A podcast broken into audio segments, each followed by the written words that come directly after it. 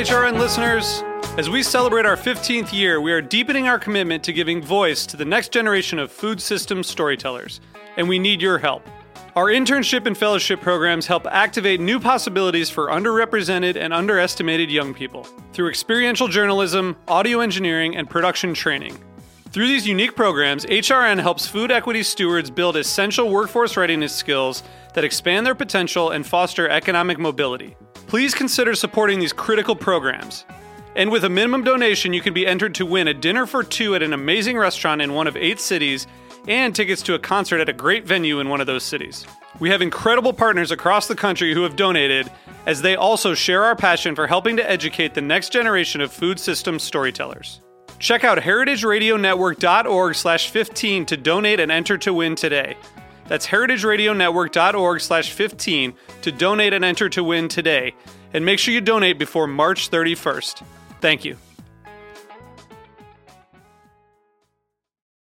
This episode is brought to you by Bento Box, a hospitality platform that empowers restaurants to own their presence, profits, and relationships directly through their website.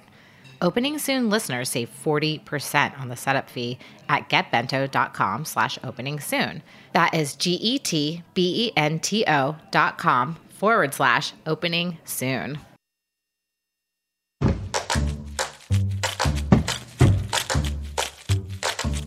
This week on Meat and Three, we're telling the stories behind iconic dishes. We learn what it will take to save New York's most famous egg cream, discover the importance of the goat neck in the East Village, and take a trip to India for delicious flatbreads. Our customers who come in to get egg creams and t shirts, they love to talk about their childhood or their teenage years or their college years. I was living in uh, Nepal, in northern India, and out there there's a real famous dish, a classic dish, I should say, is called paya. Parathe Wali Gali, or as it awkwardly translates in English, the lane of the stuffed flatbread makers, is probably one of the most popular food streets in Old Delhi. Tune in to Meat and Three, HRN's weekly food news roundup, wherever you listen to podcasts.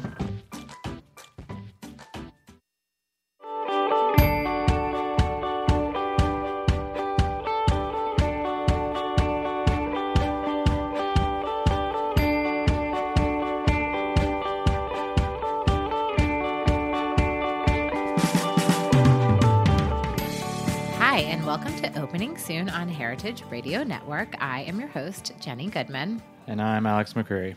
And if you're just joining us this season, Opening Soon is a show that will take you through all the steps of opening a restaurant. Um, we're talking with some of the world's best chefs and restaurateurs and vendors that help take your idea to opening soon. Today we're talking about creating an experience for diners to remember. Uh, so, food is sustenance, but when brought to another level, it can be much more, right? Great food can wow diners, but what about the experience of dining? From walking in the door and being greeted by the team to finishing off your meal and walking away from the table. How can the owner, or restaurateur, impact each component of the journey to create a memorable personal experience? So today we have Simon Kim here. We're super excited to have Simon. We've known Simon for like three years now since he was opening Cote, and we happened to meet at a trade show. So excited to pick his brain. Um, but if you aren't familiar, Cote is a modern Korean steakhouse in um, the Flatiron District in Manhattan, and they also have an a subterranean cocktail lounge called Undercote. And Cote really marries the, the joyous occasion and flavors of Korean barbecue with top notch ingredients, stellar service, stylish interiors, and the classic American steakhouse. They have two stars from the New York Times, as well as a Michelin star for the past year. three years in a row. Woohoo! Congratulations. It's a huge accomplishment. and not only do they have a Michelin star, you're the only Korean steakhouse or barbecue, basically, to have Tabletop grill. Tabletop Yes. grill. That's what it is. Okay, to have a Michelin star in the world. I'm very humbled. Impressive. I mean, that's that's impressive. That is something to celebrate for sure. Super, super exciting and grateful. Yeah, I mean, well, it's a big deal. So, tell us a little bit about when you were coming up with the idea for Cote. And, you know, there's these more traditional, like tabletop grills that are this casual environment. And then you really wanted to marry it with a high end American steakhouse. And, you know, how was that received? What did investors and staff think? How did you sort of educate people on it when it was something that wasn't necessarily, you know, a given concept? Sure. So, Korean barbecue, uh, the way America knows it, is kind of different in Korea. In Korea, we call it kogi chip. Kogi translates to meat, and chip translates to house. I love it. Just call it what it is. It's a meat house. It's a meat house. but whether that is steakhouse or barbecue house, it's kind of like if it's more casual, then it'll be a little more t- leaning towards barbecue, and if it's a little more um, fine dining esque, then it'll be more steakhouse. So in Korea, there is super high end um, gogi chip, and there's kind of casual gogi chip as well. So what I wanted to do is kind of um, bring the higher end experience of a gogi chip here, but but more importantly, I wanted to kind of represent who I am as a person. Uh, I'm Korean American. I'm not necessarily more as Korean as Korean person who grew up in Korea, right. nor am I as American as American person who was born and raised in America. But um, that makes me me. But I'm Korean guy that understands American culture better than ma- many Koreans, and I'm a Amer- American guy that understands Korean uh, culture better than most Americans. It's got an advantage on everybody. Exactly, I mean, it's yeah. best of both worlds. But I used to think that that was my disadvantage because I didn't. I had an identity crisis until I found that it was a unique position, and then once I did, and and having worked for great chefs, I thought that um, marrying that um, that conviviality. You know, when you go to Korean barbecue restaurant, you get lit. Right? it's one of those like, That's like a thing you do, right? Exactly. It's it's really a thing. You get lit when you go to Korean barbecue restaurants, and when you go to American steakhouse, um, you have a great beef. You know, beef is king. And you're just drunk on the beef fat, basically. Exactly. So I thought, you know, it's, it's about carnivorous vision. Why not just marry the two and serve the best steak possible and get people lit at the same time? you know? and I think that was the, the idea behind it. And um, right now, we're so grateful. It's been really busy and successful, and it's um, such an humbling and ex- an awesome experience. But it wasn't. Uh, it wasn't so when I was first um, trying to realize that idea into reality. And what's what was the pushback you got? Like, tell us a little bit about that journey. Sure. So, like all visions that needs to come that needs to come to realization is you need you need the dough, right? Right. You need money, You need money. And you need to court investors, and you need to pitch them, and you need to convince them, and ultimately they need to write that check, and Yeah. that check needs to be cashed in your account before it actually becomes yours, right? Right. Right. And um, but when I when I knocked on their door, stating saying that you know I have this grand vision, Right. I'm gonna have this upscale Korean barbecue restaurant. They were like, um, that like that sounds oxymoron, you know. Okay. People go to Korean barbecue restaurant because it's casual and exciting, but when I said I'm gonna go ahead and add fine dining elements to it, they thought that you're like you're basically creating something that is unnecessary. Interesting. So they're like, why why mess with it? Like it just should be this casual spot. You don't need to make it fine dining kind of thing. Precisely. Yeah. And we also we spoke earlier, and you had mentioned that there was another restaurant that had a similar concept that had not proven itself successful. So, how did you sort of convince your investors that this was something different, that this was not going to go in that direction? honestly, if I have, um, uh, if I can share what I learned, uh, fundraising is don't waste your time on the investors, potential investors. That's not going to write the check. okay. You know, so there were a few investors that I really kind of was successful in convincing, but majority of investor, I moved on. You know, the people Right. that I thought was ready to write the check, um, they were trapped in the idea that this doesn't need to be, this this doesn't need to exist. Right. So instead of trying my time and effort to trying to push that, you know, uphill battle, I just moved on. I just met new investors, and and one door led to another door, and before you know it, I, I was surrounded by people who who had very positive um, outlook, and and that and that I think that's very important because sure. Yeah. because getting a check is one thing, right? Like you know, an investor, because you beg them, beg them, beg, um, can write your check.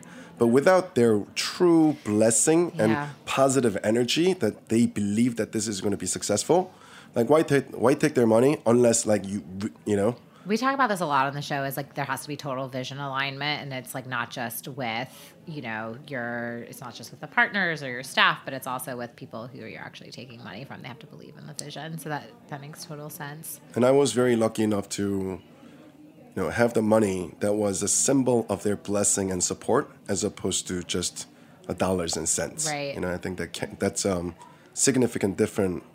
The same amount of dollar, but significantly different um, level of investment, if you will. Right.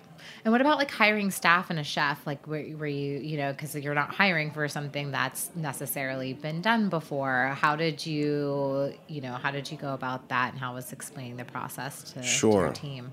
So building your core team, I think, is the most important thing, right? Because ultimately, uh, your idea, especially if it's a far-fetched idea like mine, right?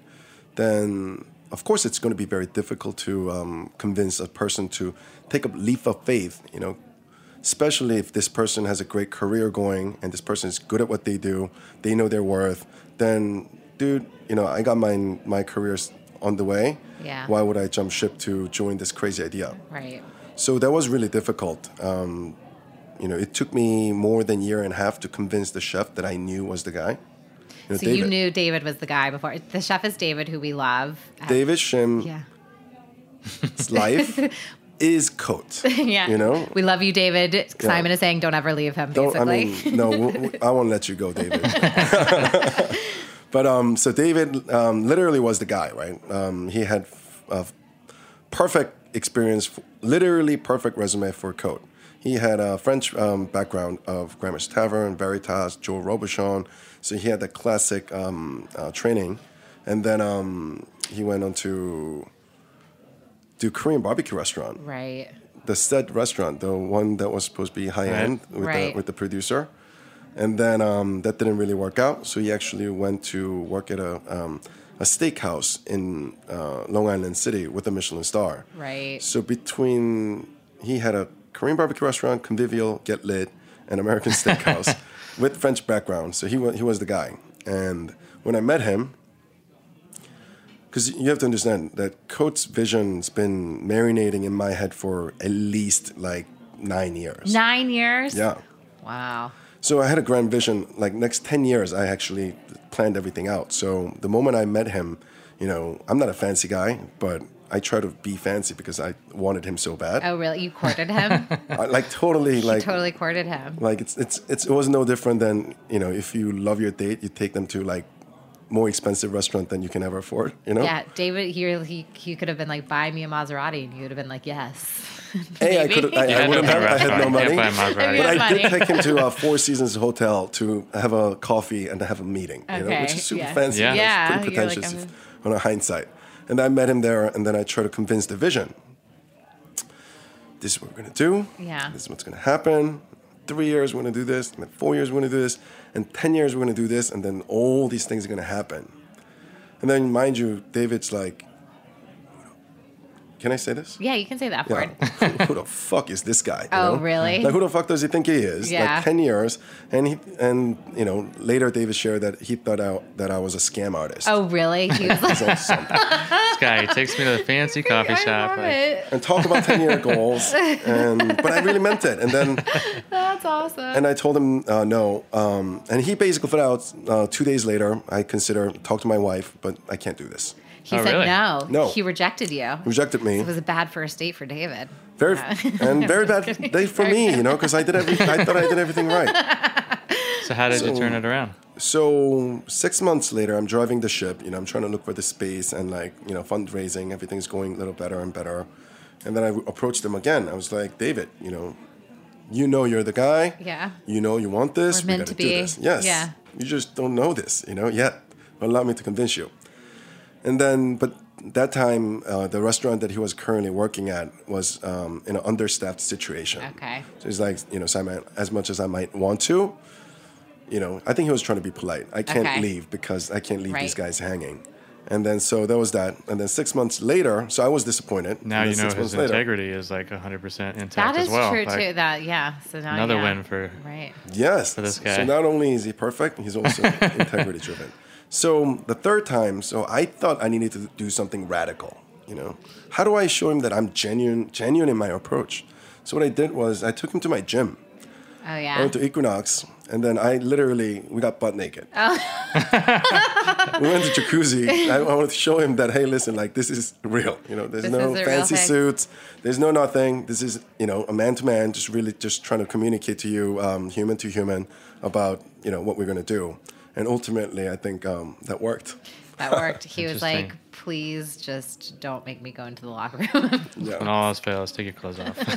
but but in all seriousness, I guess my the one thing that I really want to share with the listener is that spend the time and and don't try to shortcut building that core team yeah, the relationships are so important. because ultimately those core people are going to be with, Uh, by by your side when sh- you know shit, shit turns into you know when shit hits the fan Right. and through thick and thin. So, you know, of course, especially if they're good and they're integrity driven, right. they will be very hesitant to make the jump. But I think if you spend, you know, the genuine time and you know share that your care, your care and your intentions, I think ultimately, you know, you, you can win them over. And I think that is probably one thing that I look back that I that I really feel like uh, has paid off in, you know, thousand folds. and dividends. And we are just saying, so you know, we've worked with Cote from Tilit. The Tilit team has worked with Cote since you guys opened. And I was saying to Simon before, your team has been the same people since you first opened, you know, several years ago. And it's really nice to see how well like you've retained all your team and your talent. Been. Like, I feel a- extremely lucky, and Yeah. uh, and the loyalty is mutual, and you know I think that's kind of our secret sauce. yeah, for sure. It's a, it's a big thing. How is it? The, the show's about the experience of dining. How do you feel like the experience of what you're doing um, inside Cote is different than, you know, the best steakhouse, the best American steakhouses, the Peter Luger and such as that. That the experience that the diner gets to go through because it's a Korean steakhouse. Sure. So I think current trend. There's a lot of t- um, tableside cooking. Yeah. You know. Yeah. There's like a banana flambe. That's a Right. big thing. Like Caesar salad. Right, Uh, Caesar salad, like the scissors come out at Momofuku Kawi. Like, yeah, Exactly. there's like there's some things happening tableside. Yeah. What's What's hilarious is um, Cote is tableside, right? Like you can't do anything uh, without tableside cooking at Cote. So I guess what I'm leading to is that because we have the smokeless grill on the table, it naturally makes it very very exciting, right? Because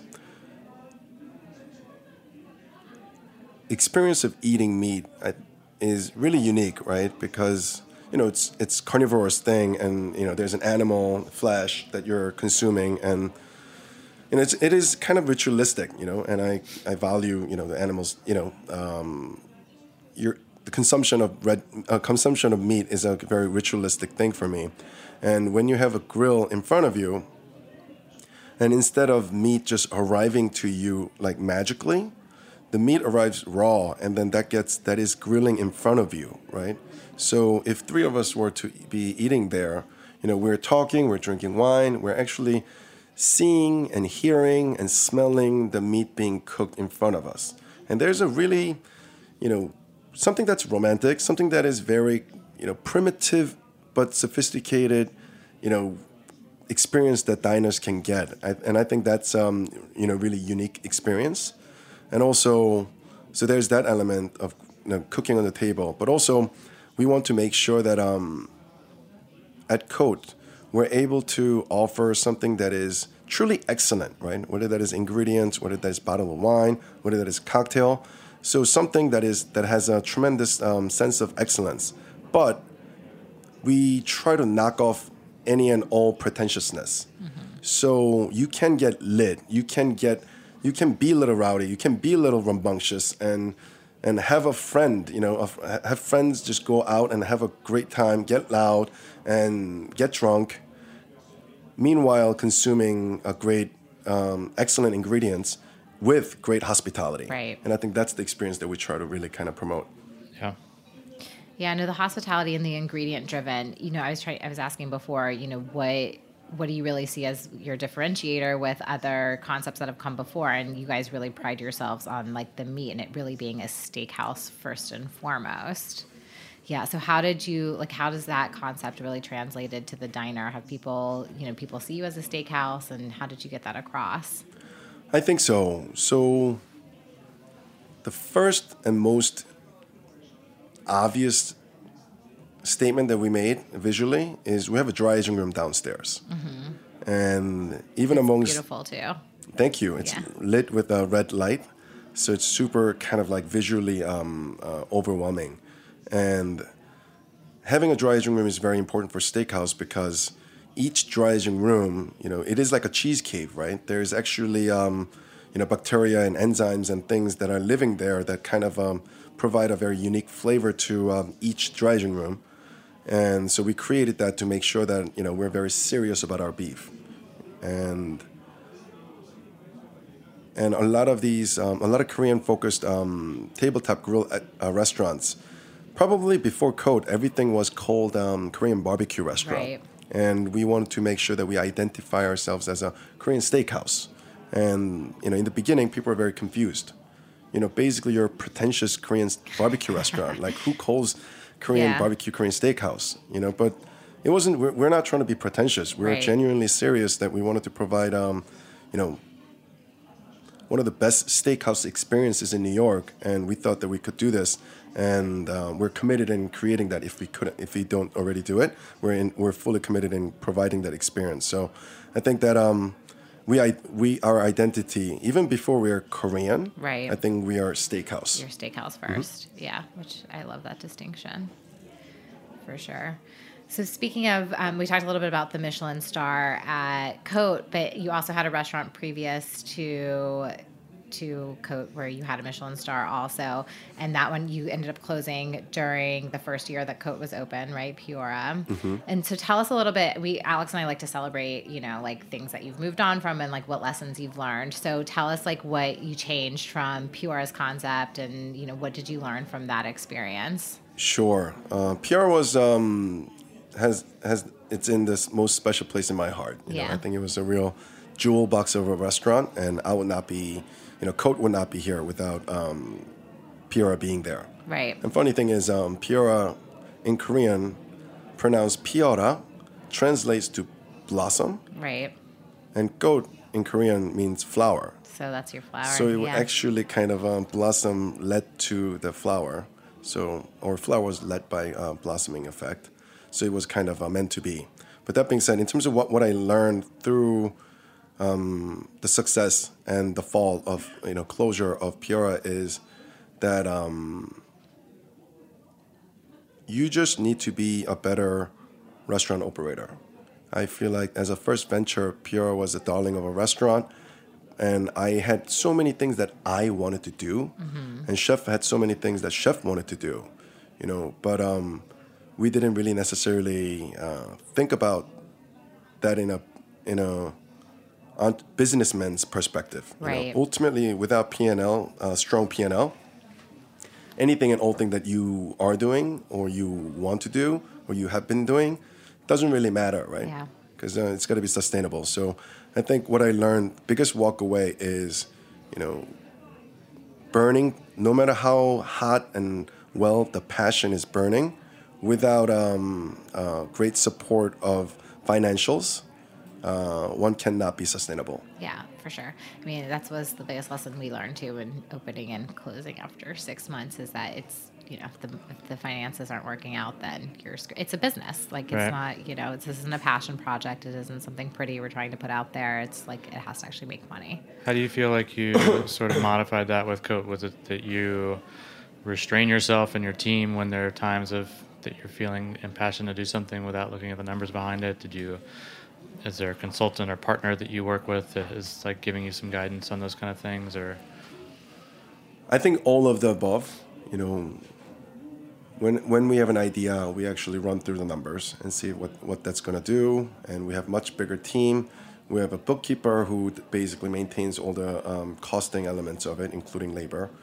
Uh, we have CFO who basically goes through a little larger scale of um, how to how what's trending and how we can kind of um, uh, make numbers work out better. You know, different adopting different technology, different inventory systems. So we have a fully dedicated people who's looking at just that um, financial aspect of the the the business, and we also have um, you know the the principal bartenders to executive chefs, you know to you know where we kind of focus on creative angle, but uh, we want to, we always make sure that creative and uh, financials all dance, Right. you know, and I think especially you know we're all very creative people, and you know it's like a adrenaline, right? You get like Yeah. Like I want to do this crazy thing. Yeah. Yeah. You get excited. You, You want, do get know? excited, yeah, and then. it's But you're like- right. If you if you're not able to be in business tomorrow, it doesn't matter how great the product you just came up with is. You- Right. There's not going to be anybody to buy it. You're not going to be able to make it. So greatest thing that I, I see is that um, it's not about you know our creativity. I mean, you know the people, our diners, our guests, our loyal guests, love us because our creative and our you know commitment to quality. You know, not necessarily you know our commitment to or ability to make money. You know, they they follow us for for that reason, right? Right. They become uh, supporters. So I think it's not about financials being the restriction to creativity. I think once you have a great supporting finance team, that I can sh- they can actually support the creativity. I think there's a pretty important distinction between the two. Yeah, for sure. And so you have the CFO is somebody full time with you? He is. Or do you have like consultancy? We always like to say if you want to shout people out, you're welcome to. Yes, his name is Kent Krakurian, and he's pretty awesome. So he's not 100% full time. He has um, uh, other. Uh, he, he has a tech. He's a tech CFO background. Oh, So he has a few other tech projects that he's uh, involved in, and we're super lucky to have him as Yeah. a. Because yeah, No, that's amazing. And we always say like hire people. Like if you do, if it's not a strong suit, but you know it's super important for your business, and you hire And outsource. strategic investors Yeah. as well. That can Sure. be that person. And and another thing that I want to mention is, you know, when when you have investors and you have friends and families, I strongly recommend asking for help Yeah.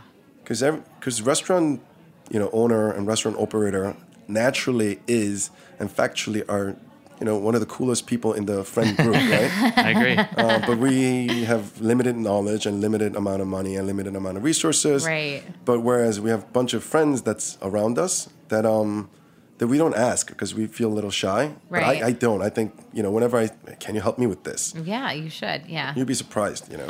That's what we always say that too is like make sure you're asking for help because people are really willing. And it's interesting that you're saying you're asking friends outside of the industry because I think people feel like the industry is so different and so insulated in a lot of senses. But there are people who like have financial knowledge who can help you outside of the industry too, Sure.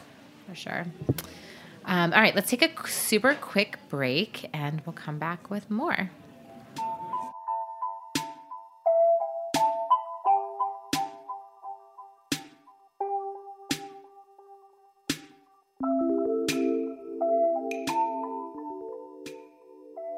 This episode is brought to you by Bento Box, helping restaurants own their presence, profits, and relationships directly through their website.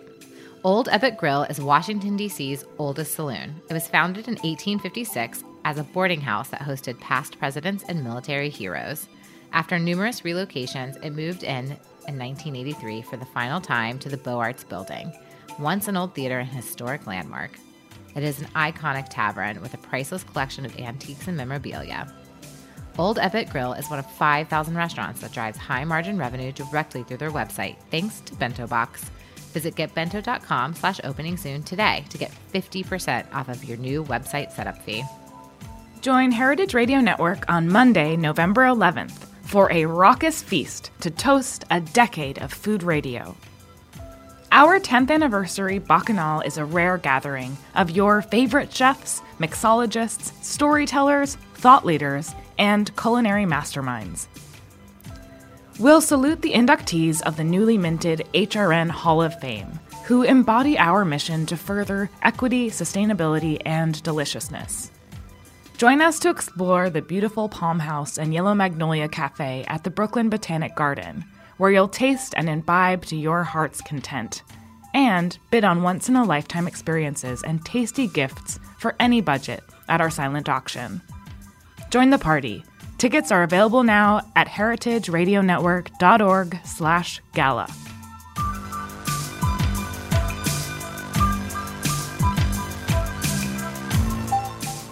All right, we're back uh, with Simon Kim from Cote. and talking about the experience of dining. But um, we talked about it. Obviously, one of the key components of what Cote is is the level of quality of the meat. Where where did your where did your background come from? How did you learn what great meat was, and to the American palate of what great meat? So, so I was born and raised in Seoul, and I came to America when I was 13 years old. And in Korea, I love going to um, um, Gogijip, the Korean Korean barbecue restaurants, because it's fun and rambunctious, and quality was of meat was fantastic. But also importantly, when I came to New York, I grew up in Long Island in a town called Manhasset, and the town over was Little Neck, and Little Neck was the home of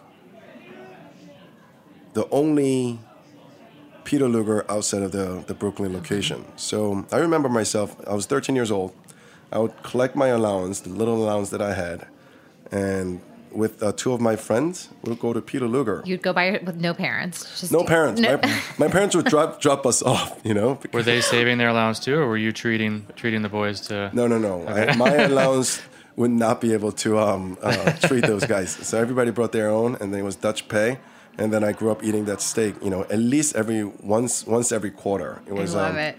Yeah, because I mean, Were the servers like, what are these three 13 year old boys doing here? Like just chowing down on a on a massive steak. One thousand percent. Not only we're the only thirteen year olds, we're only Asian thirteen year olds. Oh my God, I love it. You know, being you know, and you know, obviously, you know, Peter Luger. It's a bunch of older, Yeah. you know, older guys, grumpy guys. So it was pretty funny. But after a while, they they knew us, and it became a real fun thing. You know, like If you're listening, kids, like that's how you That's how you should spend your allowance. that's how you get into the industry is you start spending hey, your allowance. forget steak. Apple I- iTunes. You know, save that and then go to the Get steakhouse. yourself a ribeye. Yeah, well, you could be on the radio talking about it 30 years later. You never know. I love it. Um, awesome. Is there anything, you know, what else makes makes Cote special? Is there any like special sauce? You guys have been pretty like instantaneously successful and Absolutely. So Cote, I mean, the concept seems like it's um, well liked and location, and you know, a lot of things. We have a lot of things going for us, but I feel like um, the most important asset and the only asset that I think um, will, you know, the most important thing, the secret sauce, if you will, is our team. You know, and our core management team. Uh, we have a nickname. We actually have a uh, chat box. The the title is Dragon Slayers. dragons. Nice. That's on your like group text message. It is, yeah. Okay. So like our, from from our director of ops, you know, Tom Brown to you know SK, Chef SK, Chef David, Chef Christian, and our GM Amy, Service Director Wesley.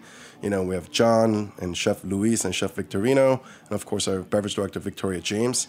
These are without without these individuals, and of course my um, my assistant Maria Owens. You know, without them, you know, all these ideas and all these desires, all these things really means nothing. Yeah. You know, so I'm extremely grateful for all of those guys.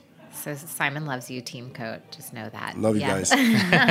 I mean, that's something we hear a lot too. Is the team is, is so so important, and yeah, it seems like you definitely have a great team. Yeah.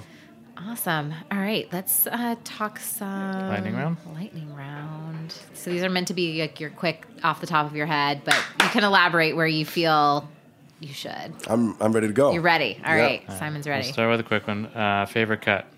Favorite Cut of meat. 45 day dry aged USDA prime ribeye. Say that five times fast. Yes. um, this could be a little bit longer, but any um, your greatest fear when you were creating this new concept, the Korean steakhouse? That I would be, you know, a lot of people doubted doubt, doubted the concept, and that was my doubt as well. If everybody's doubting it, maybe maybe I have the wrong idea. But clearly not, because you have butts and seats every night.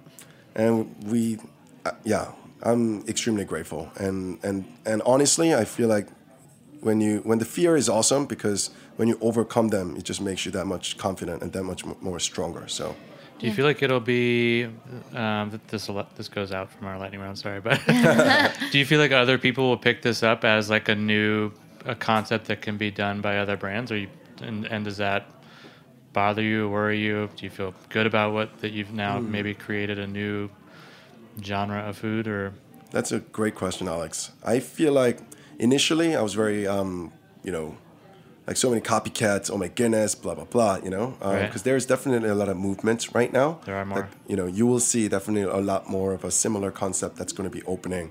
And initially, kind of bothered me, but um, ultimately, I came to the conclusion that, you know, I got this idea from somewhere. You know, ultimately, I am, you know, I'm just a, someone who's carrying on the torch of, um, you know, conti- I'm just continuation. So Right. if other people continue the, the the evolution, I think it's just good for the industry. And as long as um, we continuously stay relevant and focus on what we do, which is quality and hospitality, the more the merrier, more juice. Yeah. So, you know, A, I think it's a concept I think you will definitely uh, see it flourish and be, um, you know, mixed feeling about how I feel. But ultimately, uh, there's much more positive feeling all around than anything else. Sure, we we can very much relate. I think in the clothing sector of doing something new, and uh, you know when things are copied or mimicked, if your natural reaction is, why the why the hell are those people doing that? You know what? And then you kind of realize that you know what uh, we're changing something for the better, for the better of Right. you know the industry, for the better of the culture, for the better of the food that we're we're trying to share with the world. Um, and there's definitely some satisfaction in knowing Sure. that you're the foundation of that. You know, Because initially, I was actually, you know, I think what it is is um, if there was, if like, Tilit obviously, is, you know, we use you guys, and and you guys are one of the obviously the best, and if someone were to copy you, I think what and or learn from you and inspired by Right. you, I think you'd be honored if you inspire other people. Sure. For sure. But I yeah. think when you do, I think a little bit of recognition, a Yeah. little bit of uh, recognition is all it takes. You Yeah. know, like sending your thank you. Hey, by the way, I'm opening something in Oklahoma. You inspired me. Thank you very much. Yeah. In fact, Jenny, you probably helped them. yeah, I mean, Give, share for the sure. resources. But if they try to kind of go behind you and then like steal your accounts and do shady things like that, I Right, think that's why that's where it goes wrong. That's where it goes wrong. I mean, I, we always like to say, like, you know, rising tides lift all ships. And it's like, you know, the more people who are educated on this concept, the more Mm-hmm. willingness it is for everybody to try. And there's this, you know, sort of shared, um, shared love in the industry. So, yeah, I, it's it's tough in some ways, but you're also like, it's super flattering. yeah. Yeah, for sure. So maybe there'll be more Korean steakhouses. Um, cool. What's your What's your favorite business book? We always like to ask. Uh, it doesn't have to be necessarily business. It's not necessarily a business book. I like Art of War. The Art of Yeah, War. Yeah, Sun Tzu. Yeah. All right. And what about one business resource that everyone should know about?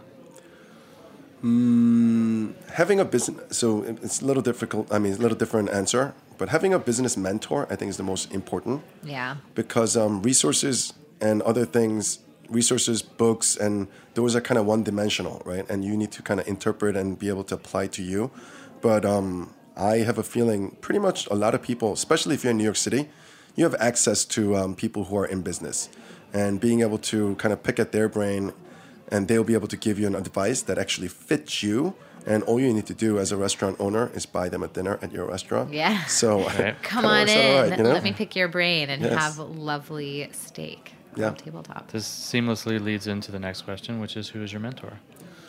yes. So I have a few mentors. Um, shout out to my mentor. My first mentor is um, YM Park. Um, he's um, uh, he's the chairman of Chamber of Commerce of Korea. Um, he's also uh, CEO. I mean, chairman of um, uh, Doosan Infra uh, Infracore in Korea. So um, I met him probably about 15 years ago, and uh, he comes to New York once a month when I was broke and was getting ready for restaurants, he would basically let me pick any restaurant I want to. Doesn't matter what the price is, including Le Bernardin to including Jean Georges, and he would pay for it. And I, that's where I really got to learn a lot about New York City fine dining at somebody else's time. Yeah. Good, smart, Simon. Smart. Yes. Good mentor. And then, and then he had good reservation at prime time, so it all worked out for me. and um, he's, he's my mentor. And also we have um, I have uh, John Radodig. He's um, a chief people officer at uh, WeWork.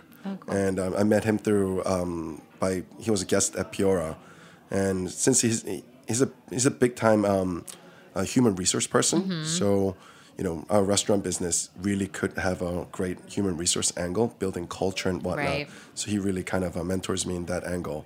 And I also have um, Unu Chun.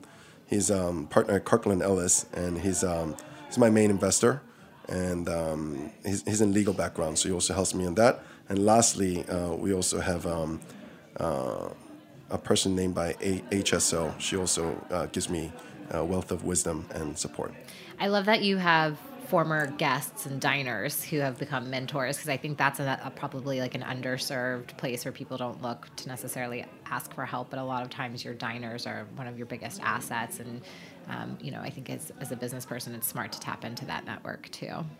I think that paid uh, the biggest evidence. You know, I think probably every single one of these people, every single one of my mentors, I met through where I was working. Yeah. So my first one, uh, YM Park, I met him when I was managing restaurants for Jean Georges at a Upper East Side hotel. Okay. And um, so, So everybody was a diner originally or a guest, and you just, yeah. because restaurant is cool like that, you know, so many eccentric people and, Yeah. and, and very bright people coming to restaurants. And, you know, if you're on the floor, if you're a chef, if you're a manager, if you're a server, you have uh, open ears, you yeah, know. you have access. Yeah. like their employees they have a they have like tens and thousands of employees and to get a meeting with this individual like it, you just don't have access Yeah. whereas you You i know, mean have a i two was hour meeting with. i'm completely un- Someone, yeah. unqualified but i had a two hours meeting you know, so i think it's a good, great um, resource Yeah. It's Smart. Uh, biggest surprise when you opened Cote. Shitstorm Shitstorm. Yeah. yeah before we opened the restaurant there was actually um, a plumbing issue that really kind Oh, of like a literal shitstorm. exactly yeah. and that was like the Not biggest figuratively. Thank God uh, the restaurant was not open. Oh my and it was like the biggest plumbing plumbing fiasco. but um, there's um an old Korean proverb like when shit hits the fan before the restaurant opens, like you're supposed to your restaurant's supposed to be really successful. Oh, yeah. Oh, Thank God it was true. there you go. Yeah, I love it. That's hilarious. Um, so we also hear that you're headed to Miami. Mm-hmm. Um, when's that happening? I think second half of next year. Second half of next year. And so, this is the same concept as here in New York. That is correct. Yes. any chance that you're returning to Vegas, or what's after Miami? I would say never say never. You know, I love Vegas. I went to undergrad there, so um, I think I have a you know Vegas has a special place in my heart. But as far as what's after Miami, well, you know that's a lot of work later. You had a 10 year plan like a year ago. We can worry about Miami too. Focus. That is true. Focus is always Focus a good is thing. good. So, yeah. I mean, my focus is on Miami, but we do have a ten year plan out. um, probably West Coast in the, is in the pipeline, but um, hopefully Exciting. I'll be able to share that news soon. Cool. Yeah. Awesome. We always like to shout out restaurants or bars that are opening soon. Could be friends or anybody anybody coming to mind or maybe have just opened. Yes, We're thinking. I am thinking. You want to give yours well? Yeah, Yes. Simon's Simon gonna think. I'll Thank shout you. out Banty Rooster in the West Village, who is opening very soon, and our friends um, Bamboo Sushi. They have several locations on the West Coast, and they are opening their first Seattle location next or this week. Yeah. Exciting. And I have a friend of mine. His name is Edo Kobayashi. He's, he has a lot of Japanese restaurants in Mexico City. I know he's opening um, uh, yakitori place here in New York. Awesome. Uh, I don't have too much information, but um, you guys, all the listeners, should be on a lookout because I think this is going to be um, game changer. Yeah, there isn't a ton of yakitori here. Yeah, I love um, Tori Shin as well, but um, I feel like there's uh, something else that's brewing that I'm super excited to find out more about. Cool. Cool. Uh, that's it. So special thanks again, Simon, for coming on and, and talking about the experience and uh, your history with Cote. We'll post a wrap up of today's show you. on tilitnyc.com. Uh, we'll also send one in your inbox if you're on our list, so make sure you do that. Uh, Simon, where do we find you in the restaurant on social? At Instagram, at Simon Kim NYC. And, And Cote is Cote NYC. Is that Cote underscore NYC. Right? Got it. That's C O T E underscore NYC. yeah. Um, if you enjoyed our episode today on guest experience, then tune in next week. We'll be uh, chatting with hospitality attorney David Helbraun, and we're basically going to ask him to tell us why not to open a restaurant. So if you're on the fence, then listen to that and see uh, what some of the pitfalls and dangers of getting. I into should have listened to the that. You should have listened to that one in advance. I know. That should be a fun one. Uh, follow the journey on Heritage. Subscribe on iTunes, Stitcher, anywhere else you get your podcast, and you can follow us on Instagram at We Are Opening Soon and at Tilit NYC. Thank you so much. Thanks so for much for having me. Simon. joining us. Thank you, Jenny. Thank you, Alex.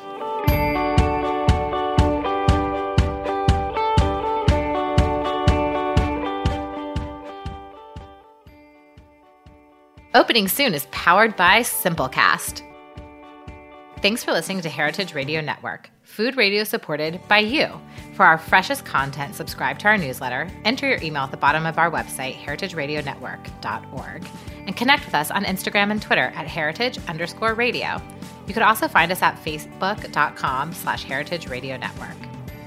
Heritage Radio Network is a nonprofit organization driving conversations to make the world a better, fairer, more delicious place. And we couldn't do it without support from listeners like you. Want to be a part of the food world's most innovative community?